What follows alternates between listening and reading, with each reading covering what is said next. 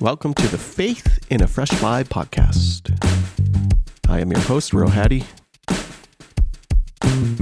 Coming at you from Treaty 7 territory in Calgary, Alberta, Canada. This is episode 69. Faith in the Fresh Vibe podcast is a podcast on decolonizing and deconstructing the Christian faith. I hope you've enjoyed all the different episodes here.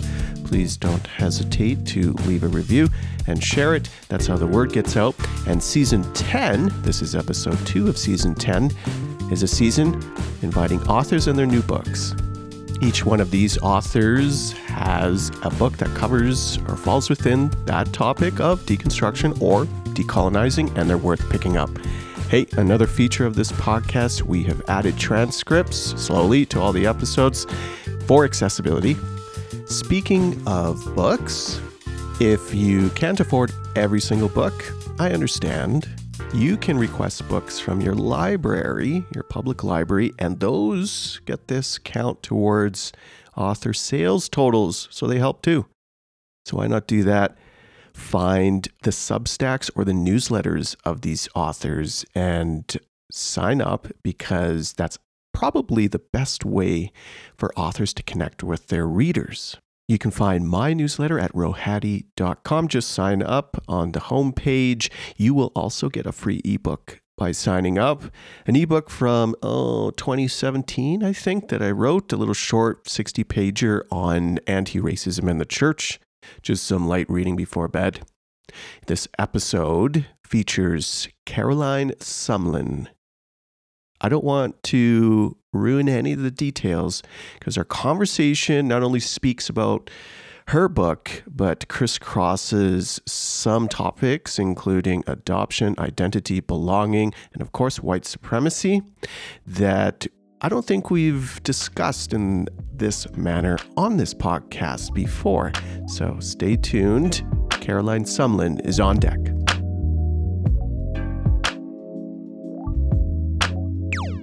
Caroline Sumlin will all be free. Oh, tagline How a culture of white supremacy devalues us and how we can reclaim our true worth. Whew. Like, thank God there's a book to unpack the whole title. Like, it's all there. like, it's all there. Because that title could either, That- you'd be like, yeah. oh, that's a lot. but yeah, yeah. I don't get it. Mm. White supremacy. I mean, obviously, there are a lot of folks who are going to check out because white supremacy Is is in, in the, the title. title. yes. and then you'll catch all the folks who and and there's a lot of folks who are seeking this type of material but you know what struck me as i was going through your book was the emergence this is generally speaking i feel like there's an emergence of public theologians now Mhm. and they are bringing forth and and they're around gener- generationally the same age wise at least and they're leading the forefront you're one of them with this book public theologians who are coming Ooh. through with a word on freedom liberation Mhm. wrapping that within a holistic sphere of faith and life and all the things in between that's what i thought Wow. Well, I appreciate that. I've never really considered myself a theologian. Um, the public square the- you know what i mean? In the slightest.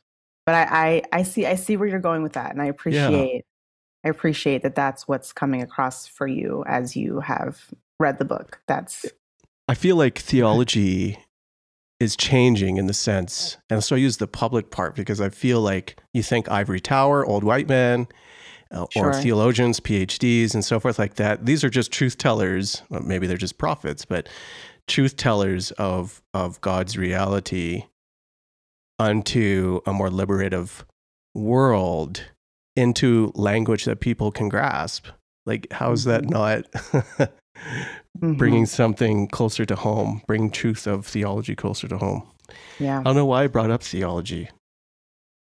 It's not a theology podcast. I the. Lord put it on your spirit. Okay, okay sure. Yeah, let's roll with that. Something like that. Every guest that comes on, I ask them to name the lands that they are currently situated on. So, Caroline, where are you currently situated?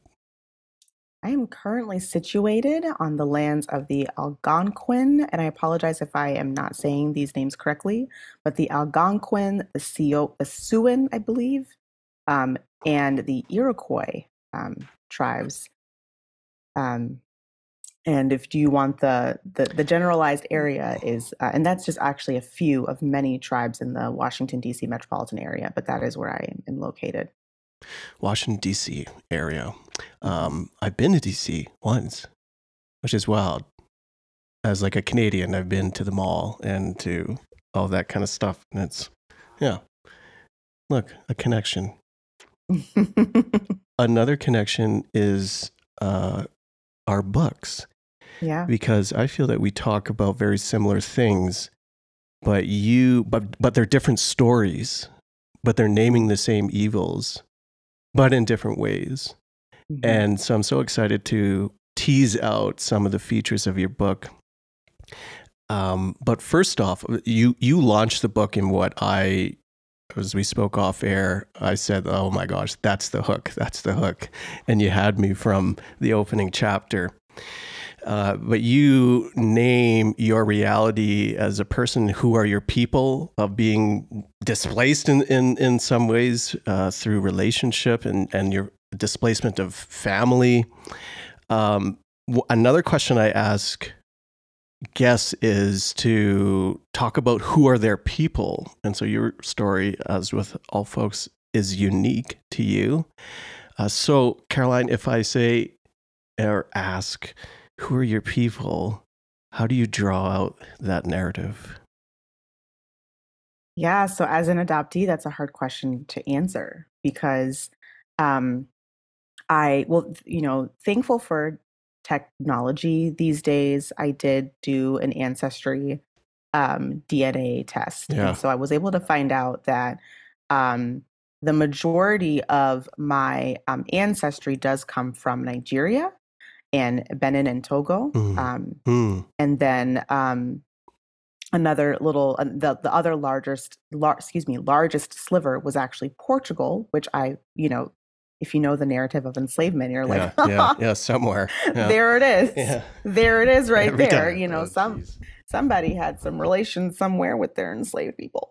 Um, but um, that, you know, that that's it's it's nice to to see that but do I have that, the ability to answer that question in, well, you know, my my great great great whatever grandparents were enslaved in XYZ state and my family came from whatever. Not necessarily, because even though and I, well, I'll, I'll, say two things. One is my my parents were have never been able to um, find out directly where their ancestors were enslaved from. The, the most that they've ever known was just, oh, you know, my parents moved from um, the Carolinas and they migrated to Ohio, and that's about as far back as my mom can go. For mm. my father, his his mm. family originated in New Orleans and, and and stayed there. Um, actually, he they never migrated anywhere. So I'm I'm sure you could probably trace enslavement in Louisiana for him.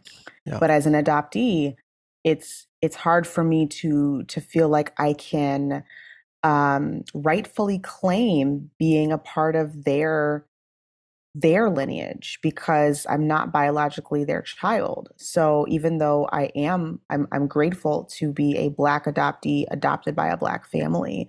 So I'm grateful to have grown up in my culture. I still feel almost like an imposter being like, well, my people are the people from you know, the New Orleans or the people from, you know, wherever my, my mother's family originated from and, and be able to to claim that same lineage. So I have my own personal story of displacement amongst a history of people mm-hmm. and their entire history is of displacement. Yeah. So it's it's a very um, complex internal feeling that I that I, I wrestle with and I, I don't have any answers for it. It's just oh, it's just there but it's it's a it's a hard question to to answer but i i was i will say relieved in a way to see um, the direct African connections of Nigeria and Benin and Togo, because those are three very prominent countries that enslaved people were taken from. Um, so I know it's there. I know that I do have um, enslaved ancestry. And so I know that I um, I kind of confirmed my blackness in, in, a way. It confirmed my identity as an African American woman. Um, so at least I have that, but that's like as far as I as I'll ever be able to to take it, you know. When it comes to that tension and all of its different intersections, what went through my mind is the sense of claim. And is there a moment and and related to this are stories of in, indigenous identity that a lot of mm. folks claim. But if the community or the tribe or the nation or the people do not claim you, then that relationship doesn't work. Right. And so, like, I was musing around your tension of does your father, your mother, do the families claim you? And would that be the spark or enough to, I don't know if enough is the right word to then inherit those lines and those stories, you know? Or do you feel yeah. it's like, no, that will always sit in tension? You know, I feel like if I was to ask my parents, and my father is deceased now, but he was um he was that like researcher of the genealogy. He he he was a, a, a, project man, so he had like several different projects, and one of them was trying to find out and trace the genealogy. He he wanted to make it his mission to find out where his family was enslaved, and he wasn't able to find that out before he passed away. But whenever he would share with me the information, he would share it with me in very much a you context, like your I find I found out that your or our, like he would use very inclusive language for me. Mm-hmm. Um, and mm-hmm. my mom goes back and forth, and I don't think she does that on purpose. I think that's just like her nature. She goes back and forth by saying, my aunts, my grandparents, my this, my that. Um, and then I'll kind of remind her, like, well, where do I fit in with that? And she's like, oh yeah, I, you know, she wasn't thinking, like she wasn't doing it on purpose. She's like, well, you, yeah, you're, you're, you're people too, you know? Mm. Um, and so mm. I, I, feel mm. like in their eyes, they probably wouldn't understand why I feel attention because they would be like, well, you, you're just one of us. Like, you're just like, we don't see you any different, but I mm. feel mm. different.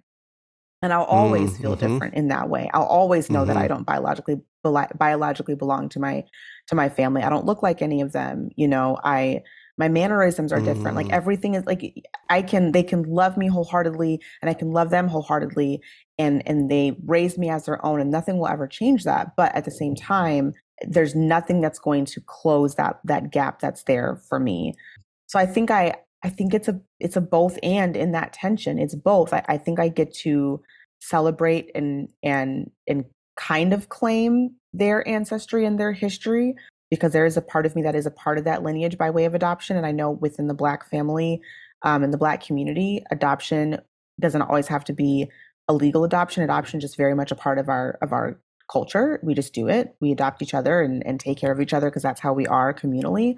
I know that there's definitely part of that there, but I think there's always going to be a part of me that's like my that's not my bloodline. So I don't feel like I, I don't feel like I'm correct and like fully just claiming like that's directly where I came from. Because if I directly came from them, I'd look different. I would I wouldn't be me, you know?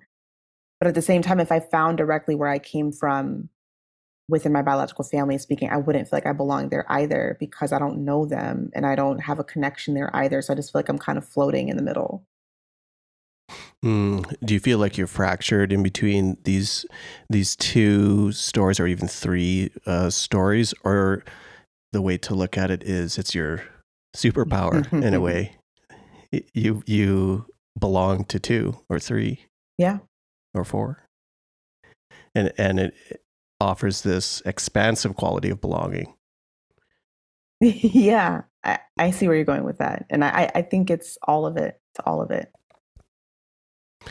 Do you think when it comes to belonging, then your approach to belonging, how you and your body belongs, in spaces is not only deeply influenced by your formation and fracturing, uh, but it's also your story and what you've experienced. Like you come out on the other end with a knowledge that most people do not have of what it means to belong in different ways, both to yourself and in like communally. Yeah. Like I feel you're an authority on this now. yeah, yeah. I mean, I think I think with all of us, we all have a story, and that's in in my book. That's why I start off with you have your own story or stories that has shaped the way that you see the world, and then we add on society and other factors that kind of prime that and and mold it, right? But chances are you have something that has happened to you or around you that shapes you know and, and that, that has fractured you in in some way um, that then shapes how you perceive things the lens in which you approach things. And so for me yes i would say that mine is is is the belonging is the um is the the unique tension of existing as a person who knows darn good and well like I low key wasn't supposed to be here. Like I really wasn't. Like if you look at the data, mm. I, I wasn't I wasn't planned for, which of course a lot of people aren't planned for. I get that. But you know what I'm saying? Like I really wasn't planned for. I was not supposed to, mm. considering mm. my biological parents and their circumstances being intellectually disabled adults living yeah. in poverty as wards of the state in the Bronx, New York. Like I they were yeah. not supposed to get pregnant. There was an immediate, you can't take care of this child. What what were you doing? Like situation. All the way to the point where my biological mother was didn't even know she was pregnant. Apparently, it's just rumored, but that she didn't know she was pregnant until like maybe her eighth or ninth month. Like that's a really oh. not supposed to be your kind of situation. So yeah. I think when it comes to that feeling the the worthiness piece which is exactly what my book is about the understanding to a deep level of what it feels like to feel so unworthy and to feel so displaced and to feel such mm. a sense of of not belonging i think yes in with my with my circumstances i i, I do have a i've had to go through it so deeply that now i'm able to to understand it in a more you know complex way um, but i think everyone has a superpower yeah. that relates to their you know circumstances yeah, you're right there. I think every everybody's story they count, but some go deeper than others. For sure. And when we speak of depth, I'm interested in stories. I'm interested in not st- merely stories, but the people. I'm interested in the people who walk with a limp or have been to the depths mm-hmm.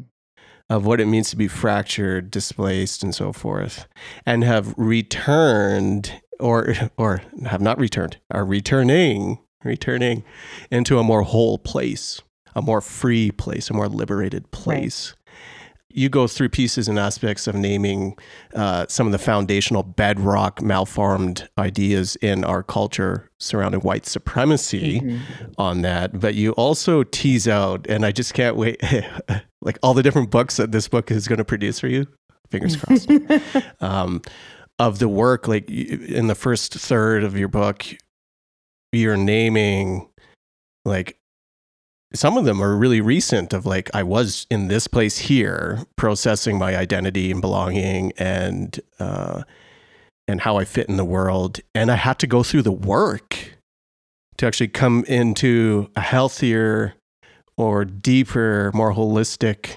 embodied place. Um yeah, that's another book or many books. Takes note. Can't Takes wait. note. Can't wait. Like I'm serious. I'm just I'm riffing off of this uh, idea of superpowers, which is which is pulled off of uh, Chandra Crane. I'm thinking of it through a lens of ethnicity. Okay. That like multi-ethnic folks have superpowers that we white supremacy will fraction you off and say you're a percentage of this, this, and this. Right. Whereas you can we should i should not fraction myself but i should look at myself as wholly japanese like i'm fully japanese chinese mm, yes west indian yes i'm all those things right. i'm not partially those mm-hmm. things right And when I think of like uh, who we choose to be our family, we're not fractured. Oh, we, we are in many respects. Um, but there, there's a tool of white supremacy that dictates our belonging. And some of us just have the, because of maybe our traumas, but we have these experiences of how to belong out of tough spaces and places and moments and environments uh, in our lives that make us experts. Mm-hmm. Yeah, absolutely. I'm I'm I'm right. I'm I'm definitely following what you're saying, and I'm I'm I'm right there with you. Um, you know, I think something that I used to pray a lot was for God to reveal why I had to go through the things that I went through, mm. because I yeah. never never would have imagined that I would be in this place now to to be in a much more healed and whole place. And of course, I, I say and I say in my book, it's always a work in progress. It's never like perfect. Like I'm fully healed and fully whole. You'll never be fully yeah. on this yeah. side of heaven, but a much more healed and whole place.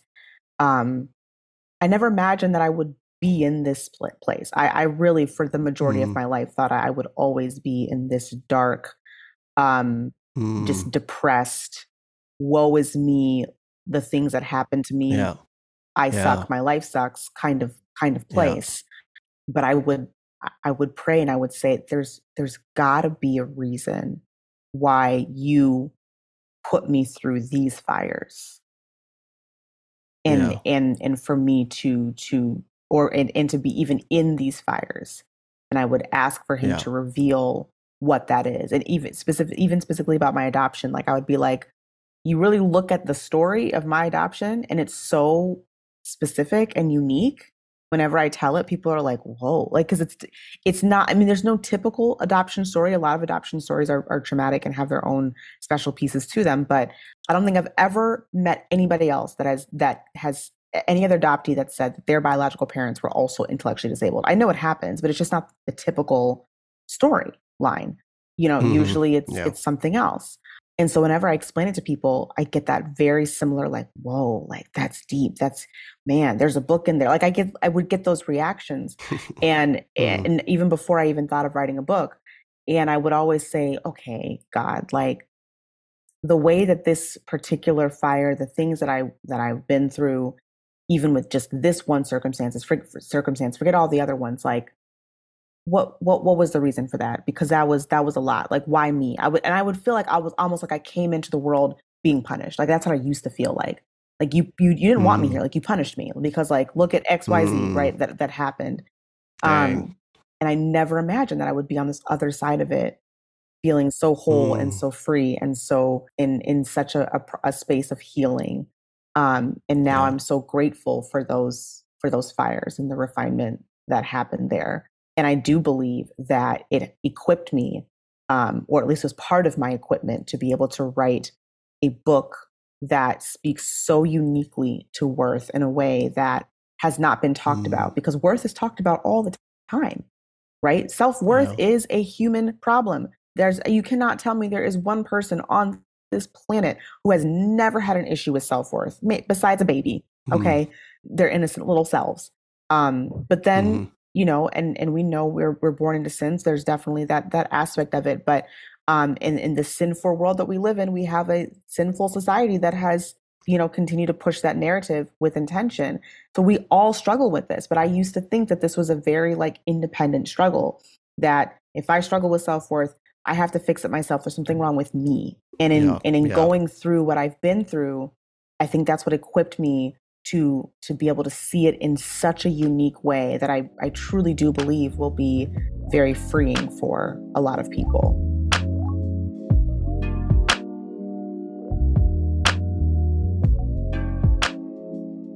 Thanks for sharing. I feel in my own story as you were sharing that I get those moments of you look back of all the the hard things, right? Mm-hmm. Or the traumas I don't know if I'm grateful. There's definitely um, because you don't want to like it's because it's not right. Right. That we had to go Absolutely. through. Absolutely.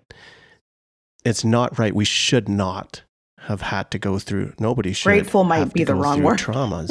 it might have been the wrong word. but I, I, know what you're. No, no. I know what you're. You're saying. Mm-hmm. I was following all all, mm-hmm. the way for sure. Um, I'm just like it's it, it's that tension of a lot of people don't choose to do the hard work and then they get stuck in whichever intersection of vicious cycle you can choose um, but it's it's not right. And we live in a world where there are intersections that are producing not right, that are challenging our inherent self worth, that are out to marginalize intentionally certain bodies. Yes. Let's pivot and roll into some of those bedrock pieces in our society. Mm-hmm. You spend, you, you weave throughout the whole book, really naming white supremacy as the bedrock element that is producing all malformed problems, mm-hmm. all of them, but you also drill down into the aspects of self worth um, and beyond. Mm-hmm. I would like to name a couple of them and just have you expand on on a couple of them. In my book, I I spent about two chapters, like the same thing, there's a bedrock problem. It's white supremacy. Let's name it. You have to name it. And then you need to find and name the things that are in your own life, drag them into the light, and deal with them. So I sort of did the historical overview of what is produced white or how it came to be. I really valued how you made aspects of white supremacy very contemporary. Mm-hmm. Could you expand on the the pieces and and you had an arc you you produce an arc of them which is really helpful the one around economics, and I think you're weaving a story, pulling in redlining, uh, Reagan economics. It's ironic that I didn't talk about economics, being an economist by designation only. Um, and when you went through all that, I was just like, this is fantastic. And uh, I get it. Uh, economics, and also you weave probably one, two chapters around beauty or aspects of white supremacy connected to beauty or what is beautiful. Yeah. Share with us those two pieces. Well, I think the the biggest thing that I wanted to communicate in this book and help everyone understand is the current relevancy of white supremacy, specifically white supremacy culture. We have two white supremacy and white, white supremacy culture obviously related because white supremacy culture comes from white supremacy. But the, the first distinction it's important to understand is that white supremacy itself is the systemic systems and structures, um, laws, regulations, um, rules, uh, industries that have been created mm-hmm. with whites, um, mm-hmm. specifically to um, create, maintain, uphold white supremacy. Um, and so I- examples of that are obviously the foundation of our nation being colonization, chattel slavery, the creation of ra- racial hierarchy, that that sort of thing. Um, and then what that racial hierarchy, what what those those structures and regulations came from the racial hierarchy, be it housing, education, um, et cetera, et cetera, right? So that's the systemic white supremacy that most people online or most people in books that's what they talk about. And they talk about yeah. the disenfranchisement of marginalized bodies due to systemic white supremacy, and it, then it stops there. But we also have white supremacy culture, the culture of our society that was birthed, so to speak, from systemic white supremacy because your culture of your society is going to come from your systems. It's going to come from your from from whoever decides to create society the way that it is. That that's anyone's society that's yeah. anyone's culture. It comes from the that. It, and that's that exactly the dna we don't talk about the cultural piece of white supremacy enough and how yes. being that it is it, it's our culture because we are mm-hmm. a mm-hmm, society mm-hmm, of white supremacy. Yeah. So we can't say this is not our culture because if our society was built yeah. on white supremacy. Thus, it created a white supremacy culture. If our society had been built on some other uh, system, then it would be the culture of that system. But it wasn't. It was yeah, built on water. white supremacy. Exactly. It's not in the water. It is, it the, is water. the water. It is the water. We are swimming in it. I wanted people to understand the relevancy, the just how much it's touching us, impacting us, how much it's conditioning us um, in all these different ways. And a lot of times we we separate out something like economics. We separate out beauty culture, diet culture, hustle culture. These are these mm-hmm, are all mm-hmm. segments of our culture that people have been before I I mean before I came along and wrote this book, these are segments of culture that have been critiqued and have been talked about. There's yeah, complete, sure. you know, um, there's books and, and content and coaches and the whole nine people out there trying to help people understand the toxicities behind these segments of our culture. But no one is talking about why they exist in the first place and where they came from.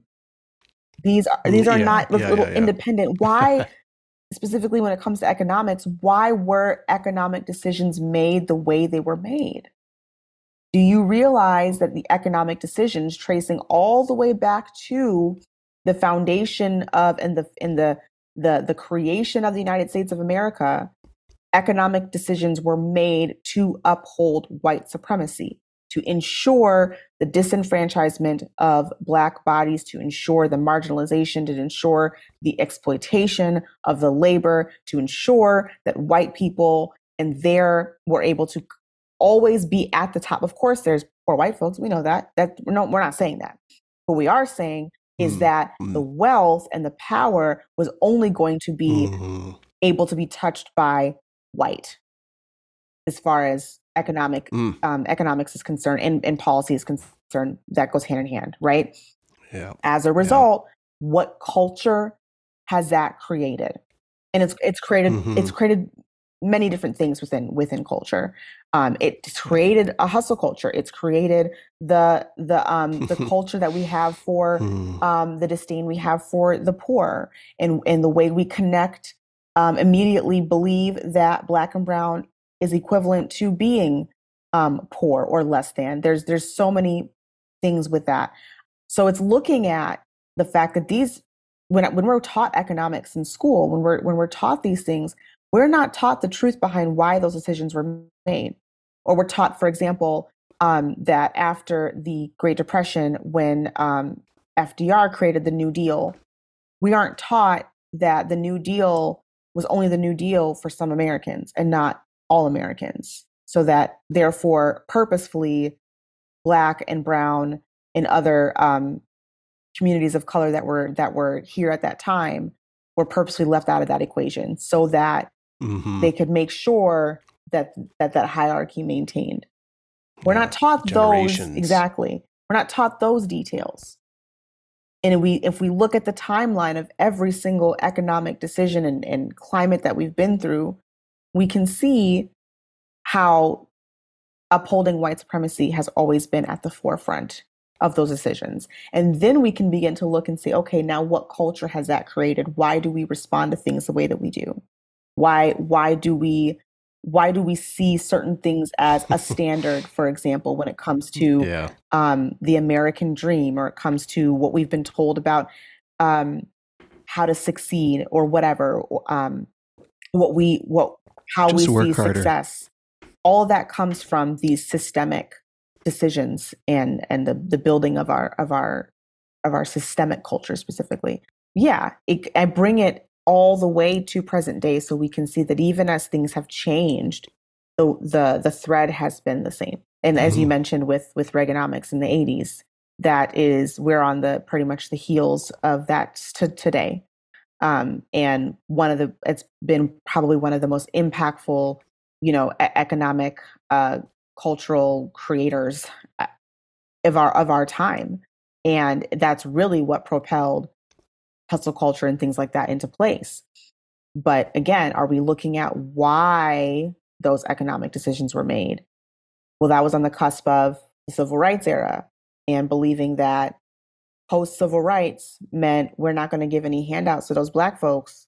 They didn't got their wishes. Now they just gonna have to. Fit, we're gonna have to figure out a way to still keep them in their place and keep them in line. So again, all these decisions that impact every single one of us, no matter what you identify as, it might it's going to impact you differently if you're black and brown, if you're not black, if you're if you're if you're white, if you are um, depending on your gender identity, depending on your uh, religious identities, it's going to impact you differently, but it's going to impact you regardless. See what I'm saying there? That was my goal to help people be able to see just how interconnected and deeply woven everything is. And, and it's, I, I could go on, but it's the same thing with, you know, beauty and diet culture and, and, and, education system, everything. It, it, there's, there's a, there's a you'll be able to see that common thread through all of it and you'll have a lot of aha moments when you're reading the book. Can you name because uh, a lot of folks are going to be canadians name some of the, the the policies you'll name will be the same in canada just a different dude. But can you name some of the the reagan economics uh, economic policies that were put in place uh, around finance around access to loans around what what were the specific ones um, the neoliberalism specifically is what was um, created with the um, with the Reaganomics era mm-hmm, in the 80s. Mm-hmm, mm-hmm. And so what that essentially is is a free market economy. So it's changing the way from prior from the new from the new deal which was FDR which was right after the Great Depression in the 20s all the way up until about the 80s there was um the economic Keynesian theory um am I getting it right? Right or wrong. There's Freudian mm-hmm. Keynesian. Keynesian. Yeah. yeah. Um, so it's Keynesian, yep. which was a little bit more hands-on by the government. It was a lot more like, hey, okay, we realize that they, we need a we need a safety net. We need more government involvement. We need, we need more government re- regulation, government regulation in private industry um, to be able to ensure that things are going um, well and, and people are you know a little bit a little bit more humanity not not not a lot more believe me because even with the even with the more government hands on um regulation, there was still a lot of that that was done in a racist manner where Black people, Brown people, um, elderly uh, domestic workers, however they could code it, they could codify the language to basically ensure they kept certain people out of certain situations, um, still weren't able to take advantage of those economic policies. Um, but it was still a much more hands-on government regulation from yeah. the, by the 20s yeah. to the 80s, and then um, housing was one of the main yes, ones. Yes, absolutely. Um, which is the biggest expense for so many. Mm-hmm. But housing was one of the one of the main ones. And when you extrapolate that out to all the different um, ways that governments act today, in all levels of municipality, state, or province, and then federally. The way people can make a connection is to, I, I, think it would be easy to think of conservatives politically. The political parties look to cut social services mm-hmm. yep. or uh, public infrastructure. And in order to do, quote, less government or to change hands and push those services or infrastructures into private hands, yes. private enterprise. Yes, exactly. And who suffers the most will be poor folks. Yes. We all suffer from it. The poor people suffer the most, 100%. Um, so, right as black people specifically um, were getting their their rights, being able to be have access to public um, yeah. places, be it uh, pools, community centers, things of that nature. Um, that is when it was all of a sudden, oh, we need to we, we need to privatize this because we have to find a way to make sure they don't come they can't come here yeah, yeah. it just costs too much though and uh, we need less government so stop stop the spending mm-hmm. but but we can spend on the military until the cows come uh, home. There it is, right there, right. So, and and if, and that, that that's exactly what they do, right? The language is is going to convince you that it's not about yeah. race. It's just we realize that it costs too much, or um, or whatever that may well, be. Well, it's so far down the line that I don't know how many people. Th- this is how it is. It's been diluted so much, but the concept is still there that no one knows its source, so they wouldn't know it as a racist policy it would just be uh, it's better. It's so ingrained. It's just better for the government not to spend, and that's a conservative policy position, right? right? Uh, even though you spend however much, but on a bunch of other things like tax cuts or corporate socialism and so forth. So uh, it, it's I think today most people would not connect the dots, which you, which you have helped to remind us and connect the pieces to say, oh, by the way, all of this emanates from intentional decision making, and somewhere, some somebody, maybe the conspiracy theorists got it right, that someone is pulling the strings. It, it is by, we should say, design. Yes. In the manner that policies affect, with intention, people, whether it affects them uh, detrimentally or benefits them. Mm-hmm. And it's always funny to see who is on which end of that scale. Yeah, absolutely. I hope I answered answered your question well um, by naming the specifically neoliberalism or free market economy politics of the 80s that are still in place today. That that's it. That one's so good because that one you name it and people go, huh? Like in g- generally. Mm-hmm. But when you say, oh, the, the approach to government and what you normally hear in the taglines that America has two political parties, we have more, but how you hear certain parties react to spending mm-hmm. and where dollars should go, that is ingrained policymaking. One of the things I don't like to do, but it would have helped me sell more books, and we'll wrap with this, is uh, give answers to people. Not that you gave answers, but you named what the tenets of white supremacy look like. And then, so the five that you put out there patriarchy, ableism, capitalism, heterosexism, and racism. And they're all their own things, but when woven together, they make this fantastic monster called white supremacy. Right. You also then posited pathways by naming what dismantling will look like. So, this is rapid fire. I'm going to give you what dismantling will look like, the five that you included, and you rapid fire us back the answers. Oh boy. Are you okay. ready? Okay, rapid fire. What dismantling will look like? You can just give us a preview mm-hmm. because then listeners got to buy the book. True that. True that number one, what dismantling will look like for white supremacy. There are five. First one, patriarchy antidotes. The antidote to patriarchy is a, a leveling or an equality between um, masculine and feminine characteristics and traits and people. Um, there is not um, a hierarchy of power that's being abused and exploited. Of course, there are situations where you have to have somewhat of a power hier- hierarchy in certain situations. Like I'm not saying there should never be a leader. That's that's not true. Um, but we're talking yeah. more so about the abuse of power um, the using yes. of the using mm-hmm. of that power to exploit those that are beneath you. Mm-hmm. The antidote to that mm. is not doing that, doing the opposite. You yeah. are yeah. Um, all right, bringing up your your your. You don't have the the mindset. Even if you were the leader, you don't have the mindset that you are the one in control. You have the power, but you're using your leadership to to build versus destroy. Mm, mm. Okay, the church got some work to do here. I think most of them just like came to a screeching halt and were like, "Oh, we out." Listen, that's suckers. episode. oh, it's this one. yeah, patriarchy. That's uh, a lot of work. Okay, number two. Uh, it gets easier. Ableism antidotes. That's a joke. It's not easier. Yeah, what one of the biggest things that I need people to understand about ableism is it's not it's not only it is primarily, but it's not only about disabled bodies and having a a culture or an atmosphere where disabled bodies are marginalized or um, treated differently.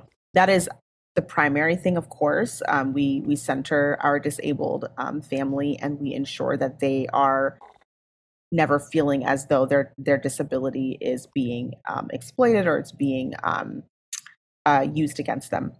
However, it's also about just in general, the fact that we all have disableness in us in some way, shape, or form. We can't be perfect. Mm, oh, we're going to get there. Um, we cannot yeah. be perfect, but in our society, perfectionism is like top culture, top characteristic of white supremacy culture. Expected. If you're not perfect, you are you are a failure. It's it's either or, right? You're either perfect or you're a failure. That's it.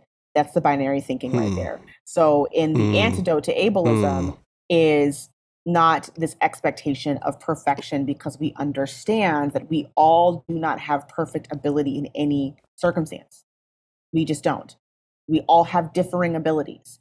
And a culture that that honors that takes all of our differing ability abilities and melds them together to work together, not just essentially shaming some for having a different differing ability or or or what they would think to be a dis- disability or not being perfect or not showing up in a specific way and only having a certain way to show up as that standard and basically um, excluding anyone who can't show up in that way. And chances are the standard that you're expected to show up as is is not really humane in general. You have to really let go of a lot of your humanity in order to show up the way society expects you to and that in and of itself is ableism. Mm. Perfection's not beautiful anyway, so. It's not. It's not, but it sure is treated as such. Sure sells. Yeah. Mm-hmm. Speaking of selling, capitalism antidotes. well, in an anti-capitalist um, industry or world or society, uh, the biggest thing is that we are not using, um, we're not putting profit over people, and we're not exploiting people for their labor. Exploitation. That's, that's period point blank. Um, and, mm. and it doesn't mean that we're not supposed to work. Okay, people like to think, oh, we're not supposed to work. You guys, we no. need capitalism. Blah blah blah. No, people like to have work. to work. Working is working. Is, it can is is supposed to be a fulfilling thing mm. that we're that we're called to do as humans. No one wants to sit around idle. Yeah. Um, and and we have to work in order to produce our our livelihoods. That's that's a given. It's when we get to the exploitation of that labor. It's when you, as a person and your humanity, come second to the to the um, profiting mm. that the uh, company mm-hmm. or business or institution or whatever it is that you're working for. That that becomes first. That is the issue. Okay, we're getting easier now. Heterosexism antidotes. That was a joke. It's not. and this is this one. This one's a touchy one in the church, you guys. But yeah, you yelled already. You you make it past one, you yelled at four. Please. Uh, Come on. In a, in the antidote to heterosexism is that there is no uh, gender inequality. There's no sexual orientation inequality. Um, there is no bigotry around those things. There is no. There are no uh, oh my brain just just blah, uh, went, it went away uh, there are no uh, gender specific roles and um, the mm. expectation that one gender has more of a place or more power than the other gender or is more important or that the characteristics kind of going back to patriarchy as well um, the characteristics of um, of said well, first of all, we understand that there's no specific gender characteristics. There are masculine there's feminine, feminine, feminine traits, yes, but it's not specific characteristics to a gender. And we get rid of that. We understand that both men, women, non binary, trans, whatever, all carry masculine and feminine traits within them. We all do. There's there that so it's it's the it's getting rid of this idea that in order to be a certain gender, you have to have these certain traits and characteristics, mm. and that's what mm. makes you who you are. Culturally defined traits and characteristics. Yes, yes. Thank too. you for that yeah. uh, clarification. Mm. Last one: racism antidotes. Mm. you guys, I just because you because as a you know as a as a as a black person, this is this is the one that is is just so near and dear to me and and the the biggest the, the most important i mean uh, um, antidote to racism is the the destruction of anti-blackness period point blank full stop. Mm. and uh, we need to understand that anti-blackness is everywhere. It is the root. It is where white supremacy comes from. Um, and every single thing that I've that I've talked about in every single industry and all that stuff, it, really the root is is white supremacy, but the, but that but it's anti-blackness. It's it's it's anti-blackness because of whites of using white supremacy because of anti-blackness. That has to be destroyed. That has to be eradicated. Mm. Uh, that's that's that's the antidote. that's it. Mm. Mm. Well, you do that, the whole thing got to go. And I and I will say, uh, and the, also the the um in when you destroy anti-blackness, you ensure that whiteness is not the standard. And that is mm. that is the mm. other thread of my book. Whew.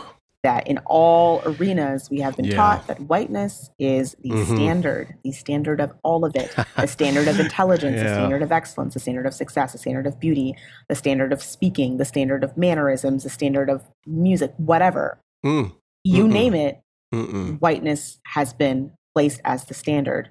And that is what white supremacy culture is. So you cannot destroy anti-blackness without also destroying the idea of whiteness being standard. Period. Whiteness is like, uh, look how far white mediocrity can take you. Yes. I don't know why that just crossed my mind. Because it's, because so it's what mad. it is. It's what it is. It's false, merit- false meritocracy. Lovely. Oh man. Whew. All right. Fire. Would you trail us out and and I say take us to the break, but no, take us to the outro and leave us with a word on finding our freedom. Mm, the biggest thing about finding your freedom is understanding that in order to do so, you have to dig up the root. Mm. We have to stop attempting to to heal and to find freedom by chopping off a branch of a deeply rooted tree that is rotten. Ooh, boy. Mm. You have to dig up the roots. And it's not like this beautiful, just like pretty process where you can just go and it's kind of like, I'm just looking up the roots there. Yeah, look, look at it's on Instagram. It you can watch it's me do it. It's not that. It is mm. a truly worth it, difficult, beautifully ugly yeah. process. Ugly is a better. Yeah. Beautifully yeah. ugly mm. because beautiful is going to come mm. from it. Mm. Just like the Lord, oh, the Lord makes beauty from ashes. And in this same mm. sense, he will make beauty from these ashes in your journey to finding that freedom. Um, but you have to be willing to do the work. And my book is is um, sorry, my book is designed to to give you a few tools to help you in that work. I don't claim that my book is the tool. There are there are going to be other books you'll need to read. There's going to be therapy that you may need to get, group sessions that you may need to do journaling, meditation. May, you gotta. Yeah, right. I mean, I can't. Mm-hmm, I'm not going to mm-hmm. speak no absolutes over people's lives, but yes, you you should. But you know, every grown ass adult needs therapy. Yes, but but also therapy yeah, is unfortunately not as accessible as it should be. So I can yes, understand. Yes, and that ain't right. Can understand why there can be. You know, I don't want anyone to ever feel like, well, I can't. I don't have access to therapy, so therefore I am. Yeah. You're not. It's just going to take a, a little bit more time and, and effort on your part until you can have access to that therapy. Mm, but um, that's a good word. That's why in my book there's journal prompts. That's why um, if you pre-order my book, you will actually mm-hmm. get um, a couple of awesome bonuses as well. So the bonuses are mm. a um, um, all of my journal prompts that are at the end of every chapter are put together yeah. in one document for you with space to journal um, so you don't have to flip back and forth or buy a new mm. journal or something like that. So I, I provide that for you, and it's aesthetically pleasing. It's it's cute. Um, it's nice for for whatever gender you identify as. Um, and uh, there's also a book book club discussion questions that I am giving everyone who pre-orders that will also help you really dig deeper into the material. Because I know that it's not something that people can just jump in like have therapy tomorrow all the time. I wanted to make sure that people felt like they were getting yeah. as much out of the book as they possibly could. I, am hoping mm. to be at least like half of the tools in your tool belt with this book. Um, and, and, and hopefully you will gain revelation as you're reading about what some other tools can be. Um, but if you're willing to do the work and you're willing to surrender it to the Lord and and allow Him to to take those ashes and turn them into beauty as you're doing this deep work, freedom um, freedom is yours. So, mm. deep breath. Exhale. That's it.